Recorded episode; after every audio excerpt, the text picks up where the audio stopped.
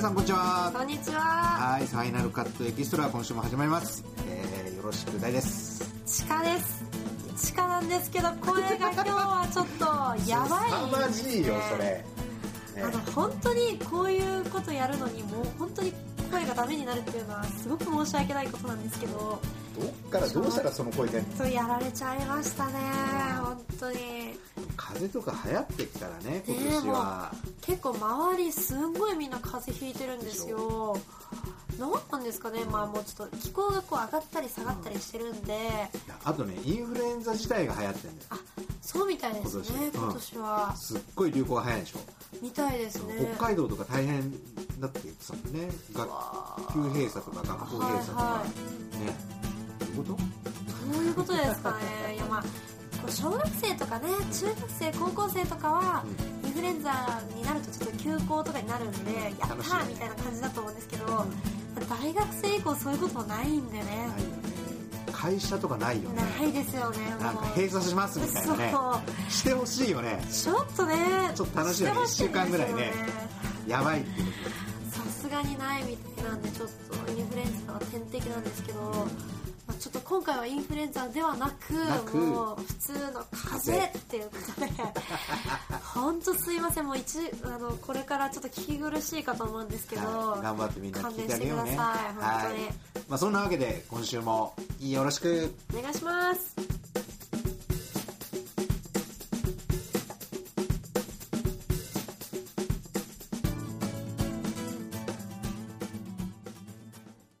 ミーツザファイナルカット。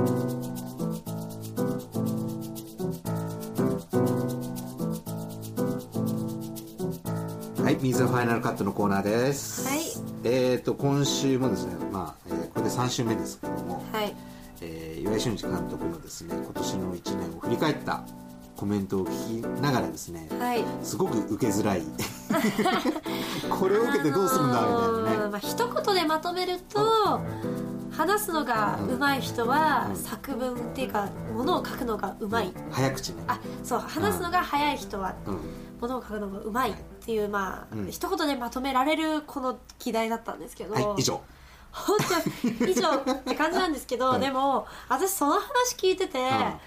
あすっげえわかるかもって思っちゃって、うん私の友達に、うんもう本当にいつ息してるのっていうぐらい、うん話すすっごい早口の人がいるんですよおーでもその子超面白くて、うんうんでなんか作文とかも割となんか、学校のこう文集とかには絶対載っちゃう系の子で、はいはいいは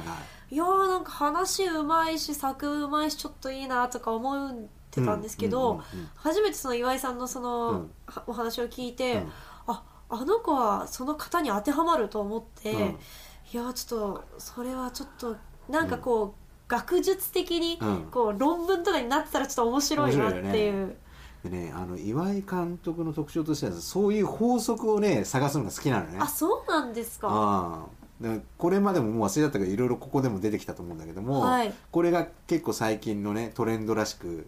ねあの早口で喋れる人はそはのい小説がうまいみたいなね、だからそれをねどうやら立証したいらしいんだよね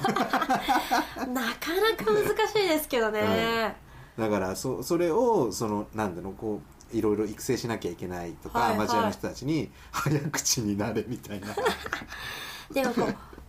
基本的に頭の回転速い人っていうのは早口ですよね結構それはあるかもねうん確かにねすごいでもなんか分かるなって思っちゃいましたね、だってさ早口でさ尻滅裂なこと言ってたらさ会話成立しないよね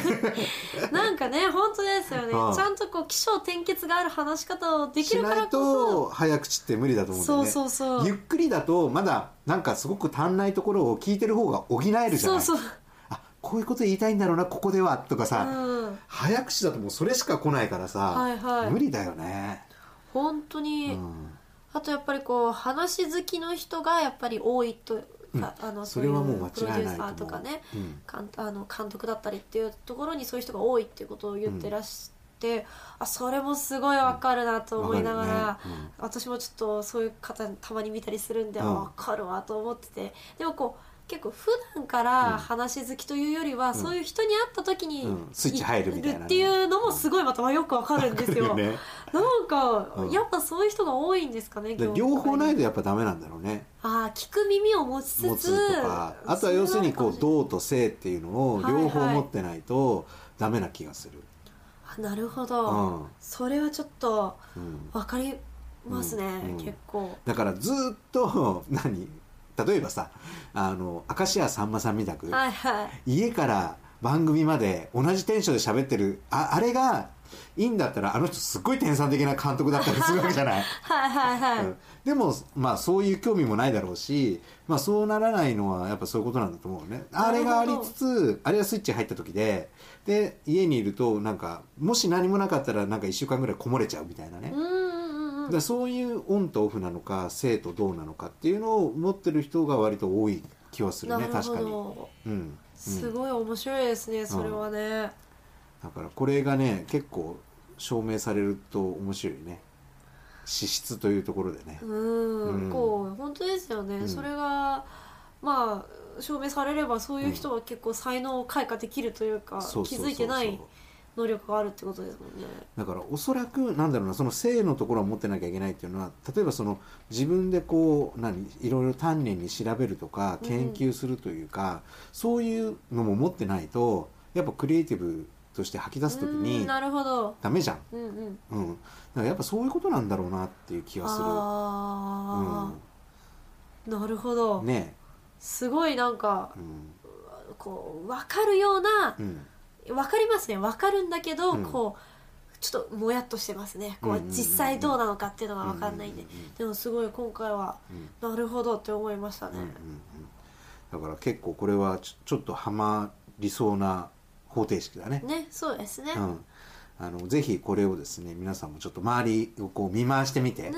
うん、ああーなるほどねっていう人がいるかもしれな多い。分結構いるんじゃないかなと思いますね、うん、あともう一つ言えるのはあ実際なんか会ってみないとイメージがそういう例えば小説家の人のイメージとか、はいはい映画監督のい人のイメージとか脚本家のイメージって違うんだっていうのもまたあーわかるかもしれないねなるほどうん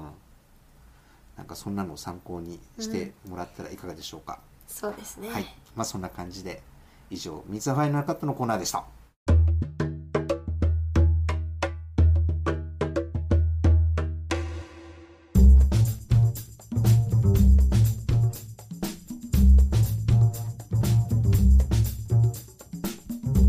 シネマチャート紹介のコーナーです今日は12月13日付のシネマチャートを発表しますまずは10位から4位まで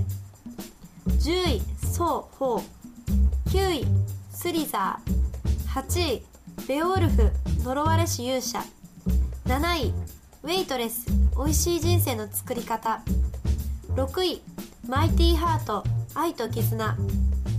5位オールウェイズ続3丁目の夕日4位ミッドナイトイーグルということで10位から4位を発表したんですけれども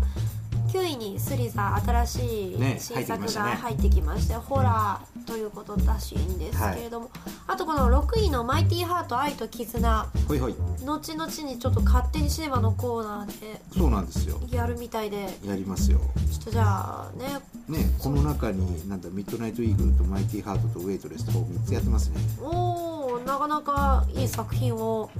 見に行ってらっしゃるんですねいやえいい作品 なんとなくもうちょっとね法がやばいあーからねちょっとこうななんかこうチョイスが面白そうだなっていうのがどうも洋画の方にですね行きがちまあそれはさておきはいはいさあ続いて3位から1位までの発表をします3位椿三十郎2位ボーンアルティメイタムそして1位が初登場「マリと子犬の物語」ということで、マリと子犬の物語来来たねましたね来たね中越沖地震やっぱこれ家族で見に行けるしな、もうこれでも私予告の時うに、ん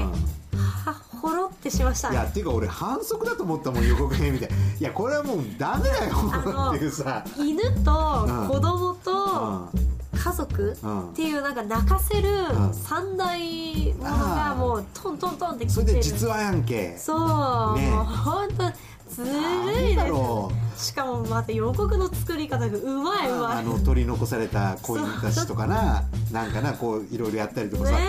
ちょっとなでもこれだけで十分みたいな あるよねえもうもうなんか想像ついちゃうし、うん中身の、うん、なんかもう終わりも見えてて分かってるんだけど、うんこう見たいなってちょっと思ってしまうこの、なん、何なんですか ねなんとも言えないやっぱみんな疲れてんだよ いやまあみんな乾いてるんですかなねんかそう思うよだってさこれこれ1位じゃんはいでえっとまあ次どうなるかわかんないけど来週とかほら「リトル d j とかさ、はいはいなんかまたここに来てさ泣かせ布そうですよね多いよねなんかデートムービーなのかどうなのかっていうなねんか家族で行って泣きましょうみたいな、なんかなんだろうねいいですねでもうんなんか、でも実際問題泣き物って当たっててほらあの夏のあのなんだっけサーファーのあがんで亡くなったライフうん、ライフはいあれも全然そのそんなにヒットしないだろうってみんな思っていたのにすごくロングランでヒットしてはい予はい想外のヒット、うんはいまあ、今年公開されたに邦画で予想外のヒットってあのぐらいではいあとはみんなあの予想より全部下回ってるってはいはいいう状況だけども、おそらくこう「マリと子犬の物語」とかもう結構なんか作った時はまあ言い方悪いけどベタみたいはいはない感じで作って、まあそこそこいけばいいんじゃないぐらいな感じがなんかこれいけちゃうかもよみたいなさねえなんか意外に見たい見たいって言ってる人結構周りにはいるんであるでしょだってだってそのマリと子犬もそうだしリトル DJ とかもそうだしもっずいぶん早くから宣伝してて10月か11月公開っぽいなんはいはか感じでやってたのが結局なんか12月までずれ込んでるから、はいやっぱそういうねなんか反応を聞いてるうちに期待が膨らんでこの時期の公開になったような気がするあんーだなよね。るほど、うんいやーなんか楽しみですね、うん、だからあとは逆に俺なんか楽しみにしてたのに全然公開されないあのフィギュアスケートのやつ俺たちのなんとかなんとかあのアメリカのねはい男性のフィギュアスケートあーペアだったりおバカムーはいビーねあれアメリカであんだけヒットしたのに日本でまず公開されるの2巻しかないんだよへえ東京1巻と大阪1巻、本当ですか、うんで1月になってようやく何巻かもうこう上映されるっていう非常にさんさんたる内容うんなんなんですかねやっぱこれもやっぱちょっとこうシネコンの弊害かなやっぱしっていうのがちょっとこう如実に出てきちゃってる感じはするけどねまあでもちょっとこう正月に向けてなんで正月に向けてみんな泣きたいん だなかなかちょっとわからないですけど結構ねね、うん、まあでもみんなおそらく満足して帰るだろうなうんまあ多分あの予想通りのそ感うじではいけるよねなんか裏切らないそうなんかあ感じのはあるもんなこういう気持ちになりたい時に見に行ったらもううん本当そのままこういう気持ちになれて帰ってくるんだろうだなよってねいう、きっとねいやいいんじゃないかなと思いますねまあでもねこれがどうこの後年末年始でチャートが変わっていくのそかうですね新作も含めて楽しみですねはいはい以上12月13日付のシネマチャート紹介のコーナーでした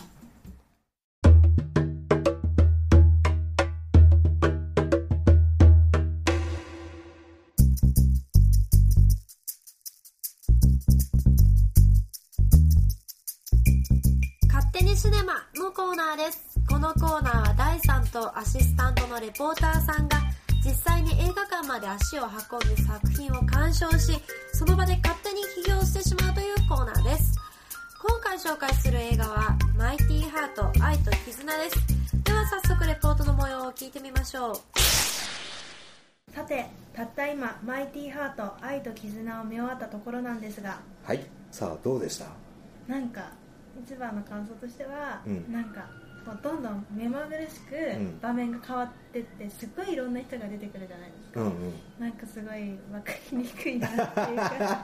なんかみんな同じ人に見えてきちゃうんですよなるほどなんねか特徴があんまりないじゃないですか、うんそれ見慣れてないからそうですかね、うん逆に言ったらほら、いアメリカの人が日本人見たらみんな同じに見えるのと一緒だからそうなんですかそうだよへえだから中国人と韓国人と日本人の見分けがつかないわけですよ向こうから見るとヨーロッパの人とかアメリカの人から見るとうんなるほどそれと同じだよあそうなんそんなもんですか、うんなんか全然パキスタンの人とか見てても、うんみんな同じに見えてきちゃうなとうんうんうんうん思って、うん どうしようと思いながら見てたんですけどなかなか見られないとねはいでもねこう俺なんかもだからそその海外行ったりとか、はいその海外の映画をこう頻繁に見るようにとかさはいまあでも頻繁に見るよりやっぱ海外に行ってからかな随分買ったの、ああのーヨーロッパの人たちの顔のねはいこう分からないわけじゃない、はい例えばさ物語で見た見た瞬間こいつはギリシャ人だと思ったとかさ小説で書かれてもあどこが違うんだとかさ思うじゃないわかるわけないと思いますよねでもさやっぱ行ってはい見慣れてくると、はいあおそらく日本人に一番馴染みのある顔って例えばイタリア人とかさ、はいあこいつはイタリアっぽいなとかさうんあとこいつフランスっぽいなとかってあるじゃない、はいああいうのがさあのもっと明確に分かってくるわけよ、ああ、うん、だからねあのこれは慣れ、慣れですか、うんそう前見た時はうんそんな感じなかったのうに、ん、やっぱ慣れなんですかね慣れ慣れ慣れへ、うん、そんなですね、はいこう事実をもとにはいこの映画は作られたんですけど、はい割とあれだよねあのこう見てて思ったんだけど、はいあのすごくこうドキュメンタリータッチというか、そうですうね、ん、あの非常にこうカメラもルーズで,、はいで照明も、まあ、ほとんど使わず、そうですね、うんなんか街中にいるような感ねはいで要するに家の中ももう本当に家の明かりぐらいの感じじはいだよね、まあ、い全面的にそういうことではないと思うけども、はいだから非常に暗い、暗暗かったですね、はいなんかそういう作りであのそういうのがまあ臨場感を作り出したりとかはいしてるのかなと思いながら見てましたが、なんか実際のホテルとかにもうん、行って、なんかほとんどなんだっけそのんなんか実際に携わった人にインタビューしたりとかして、うんうんうんうんしてるみたいで、うんそういうところからもなんか聞けるのかなって、なるほどね思ったりもしてだからまたそういうこういうタッチの映画っていうのも見ないでしょはいきっ とはいそんなそんな思いっきり言わなくていいからさそうそういう意味ではなんかこう絶対自分ではチョイスしない映画だったねで すねなんかこう例えば洋楽をこれからどんどん見てこうとうんし、たとしても、うんここからは入らないかなっていう、ね、入らないよなきっとな感じだと思いますうん、もっと優しいところから入っていくかなってそうか ははいいはい、ということで今回は「マイティーハート愛と絆」を紹介しました気になった方はぜひ映画館に足を運んでくださいそれではまた次回もお楽しみにバイバイはいはい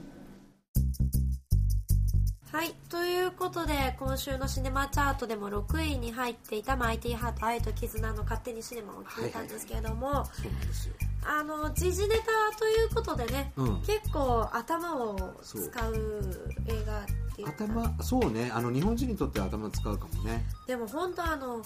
海外っていうのは、うんその人種の差だそうったそうり宗教の差だったり、結構日本人にとっては馴染みの薄いことがそうそ結うそうそう構原因で私これあの前にミュンヘンあを見てた時も思ってたんですけどなんでそこまでこう気にするんだっていうのがやっぱ分からないんですよね、うん日本人にはね慣れてないからだからなんかこうそこまで熱くなれちゃう、うん私見てないから分かんないんですけど、うんやっぱ多分これもきっとそういうものでこう人が熱くなっていくんだろうなと思うんですけど、やっぱそこはね日本人にはない熱さというかねえ、でまあましてやこれもさっきのねあのシネマチャットの時の話じゃないとマリと子犬の物語じゃないけど実はだから、はいはい現実なんだよねうんうんしかもねでそんなことがまたこう何度も起きてるわけですよねなんとかなんないのかなっていうのはね 本当にね思うし逆にでも日本人の人には馴染みが薄いから逆に見てほしいなとはいはい思ったりは毎回するんだよねやっぱこういうなんていうんですかねやっぱり私たちっていうのはこういう風に映画とかにしてもらってうんそれを見ることによって現実を知るみたいなのも結構たくさんあるじあゃるなあるいあでするかうんわニュースだけだとなんかもうスルッと流されちゃったりとかしてて、かるわかる逆にこうやって1時間とか2時間であやってくれた方が分かる現実も結構たくさんあるんで、あるよねやっぱこういう時事ネタは見とかなきゃいけないなと思いながらなんか僕なんかもだってやっぱちっちゃい頃から小学生ぐらいの時から映画好きで見てたけど、はいあのやっぱそれでこうなんか海外の文化とか、はいあこれって何なんだろうとか結構疑問なことがいっぱいあったりして、はいまだちっちゃいから分かんないんだけど、うんでもだんだんだんだんあこれだったんだとか例えば時々その教科書とシンクロしたりとかね、はいはい昔の歴史のことだったりとかあなるほどねとかってそうやって覚えてったことがあるので、うんなんかそういう感じも面白いじゃないやっぱそういう背景が分かって、あじゃあもう一回見てみようかなとか,、はいはいなんかそういう見方もできるのでなんかねうまくどんどんどんどん活用していってほしいなってねいう、本当に楽しい歴史の覚え方ですからねそうそうそううそう本当でやっぱ現実とやっぱ歴史とまあ未来はどうなのか分かんないけどね、はいうんただなんかこうちょっとあの作り方がこう、展開が早すぎてわからないわあかりのにくいっねていうこと分かりづらいというかねすごくなんだろうこうルーズカメラワークがすごくルーズではいでもうすごくなんだろう要するにドキュメンタリー撮ってる感覚でこう構えてピッピッピッって撮ってる感じなんですよあなるほどだからすごくまあフィ要するにこう固定されたカメラで撮ってるわけじゃないのでそのその辺の画面がすごく揺れたりとか、まあ、追っかけていったりとかそういう意味でもその展開が早い感じあでーもなんか最近そういうのって流行りなのかな俺もよくわかんないんだけどおーはいはいっていうのは、えっと、アクションでも例えば「ボーン・アルティメイタム」みたいのも割とそういうなんですよ臨場感を出すっていうかその主人公と同じようなあの気持ちとかとそうなん疾走感とか、はいはいいう出すためにそのなんだろう主人公の目線でこうガーって走らせたりとかなんか飛ばせたりとか後ろからあの主人公の後ろのアングルからこうなんか格闘したりとかはいはいなんかそういうシーンが多いような以前より多いような気がするのね。おうーん、なんかこう編集が楽になったからとかじゃないです かそうなのか な。だからもうやっぱ今までのやり方だとちょっとこうまたこれかよって思われるのもやっぱ作り手として嫌だから、今いろいろこうまあもちろんそういうねあの編集機器の問題もあるかもしれないけどもあのそういうところをトライしてるのかなとかうんう思っんたりはしますね、ただこういうマイティハートみたいなのはそ確かにそのデジタルのカメラ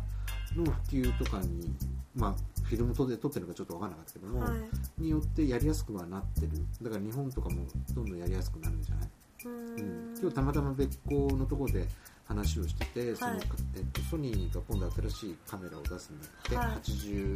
85万ぐらいのでもすごくスペックが良くてで全部チップ要するに SD カードにメモリーカードみたいなのがはいはいあって、でそれを16ギガを2つさせて1つ50分なんだって、はいでもこれ定価で10万ぐらいするんだってさあでもそういうようなのでもうどんどんどんどんできてきちゃう撮影が行えちゃーうあっていうね現実もあるわけだからやっぱそうなるとどんどんどんどん機動力が使えるじゃんーはいはい以前と違って以前みたくすんごくでっかいカメラでフィルムがね入れ替えてそうそう移そう動そうしてみたいってないうさことを考えるとお金もかかるし時間もかかるし、はいっていうことからどんどんどんどんデジタル機器でコンパクトになっていろいろそういうことができるようになると、うんそういうねあのトライをみんなしたくなるんですねそうですね人間的にもフットワーク軽くなりますからねそうそうそうそうそうそうそうだからそういうのが増えるのかもしれないななるほど、うんじゃあちょっと新しい映画のちょっと見方かな、うん新しい映画の撮り方がこもうどうんどん生まれると思うよ、はいうんだからその安価なね要するに安いけどもその映像的にある程度のクオリティまで撮れるものが普及するとじゃあ俺たちも4カメで撮っちゃうみたいななるほどはことだってできちゃうわけいじゃない、はある種ね今までだったらもう到底無理だったのに1カメでフィルムで回すのも精一杯っていう予算が、はいはいそういうことまでできできちゃうそうですねねだからそうするとなんどんなことが生まれてくるのかわからない想像だにしないような撮り方をする人もね出るかもしれないのでい、うんうん、そういうとこは面白いよねちょっと話がずれたけどなるほどはいわかりましたじゃあ以上「勝手にシネマ」のコーナーでした、はい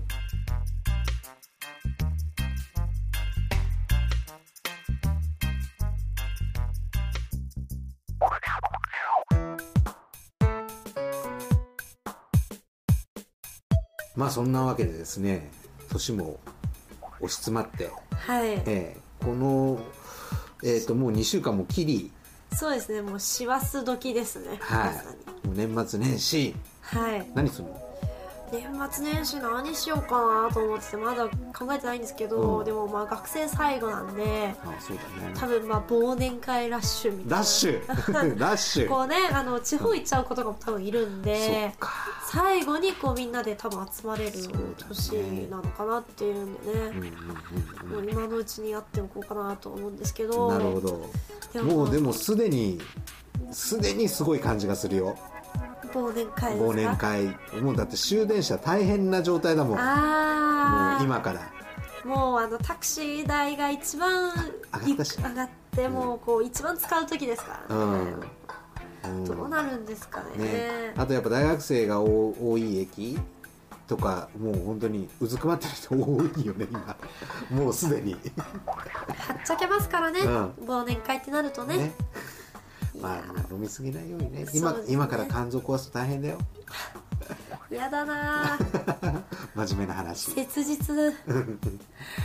はい、はい、まあそんなわけでねはいはい、この番組ではあなたからのメールをお待ちしています。最近見た映画で面白かった作品、つまらなかった作品、思い出に残った作品など理由を添えて送ってもらえると嬉しいです。その他にも番組の感想でも OK です。またメールには今週のキーワードを添えて送ってもらってるんですけれども、今週のキーワードは、はいまさに今話してた話でいきましょうかえーっとちかちゃんが今後、えー年末ね年末ラッシュを迎えるのは何でしょあ、漢字3文字。うはい漢字3文字ですはい、わかりました。じゃあそちらの方を添えて送ってください。宛先は、ボイスウェーブアットマーク、ボイスハイフンウェーブドットネット、voicewave アットマーク、ボイスハイフンウェーブドットネットまでお送りください。キーワードを添えてメールを送っていただいた方の中から3名の方に映画ギフト券をプレゼントします。どんどん送ってください。はいよろしとくいうことで、ですもう本当に本日この声で大変申し訳ない です。聞きづらい部分多々あったと思うんですけれどおも、そらくまともな声聞こえるのは来年だねそうかもしれないですね。来年ですよあだからあのーもう良いお年をだよあ、そっか。聞いてる人には皆さん良いお年を。最後はこれだぜあこの声だぜもう失礼極まりない ねほんとすいままあそせ、んなんのねもうなんかちょっとそんなお怒りのメールでもいいんでください。はいまあそんなわけで俺はまだ来週があるので、はいはいじゃあ一つ締めの言葉をいただいていや今年も1年間皆さん聞いてくださってありがとうございました、はいまた来年もやると思うんでよろしくお願いします、はい良いお年をお迎えくださいはいではではまた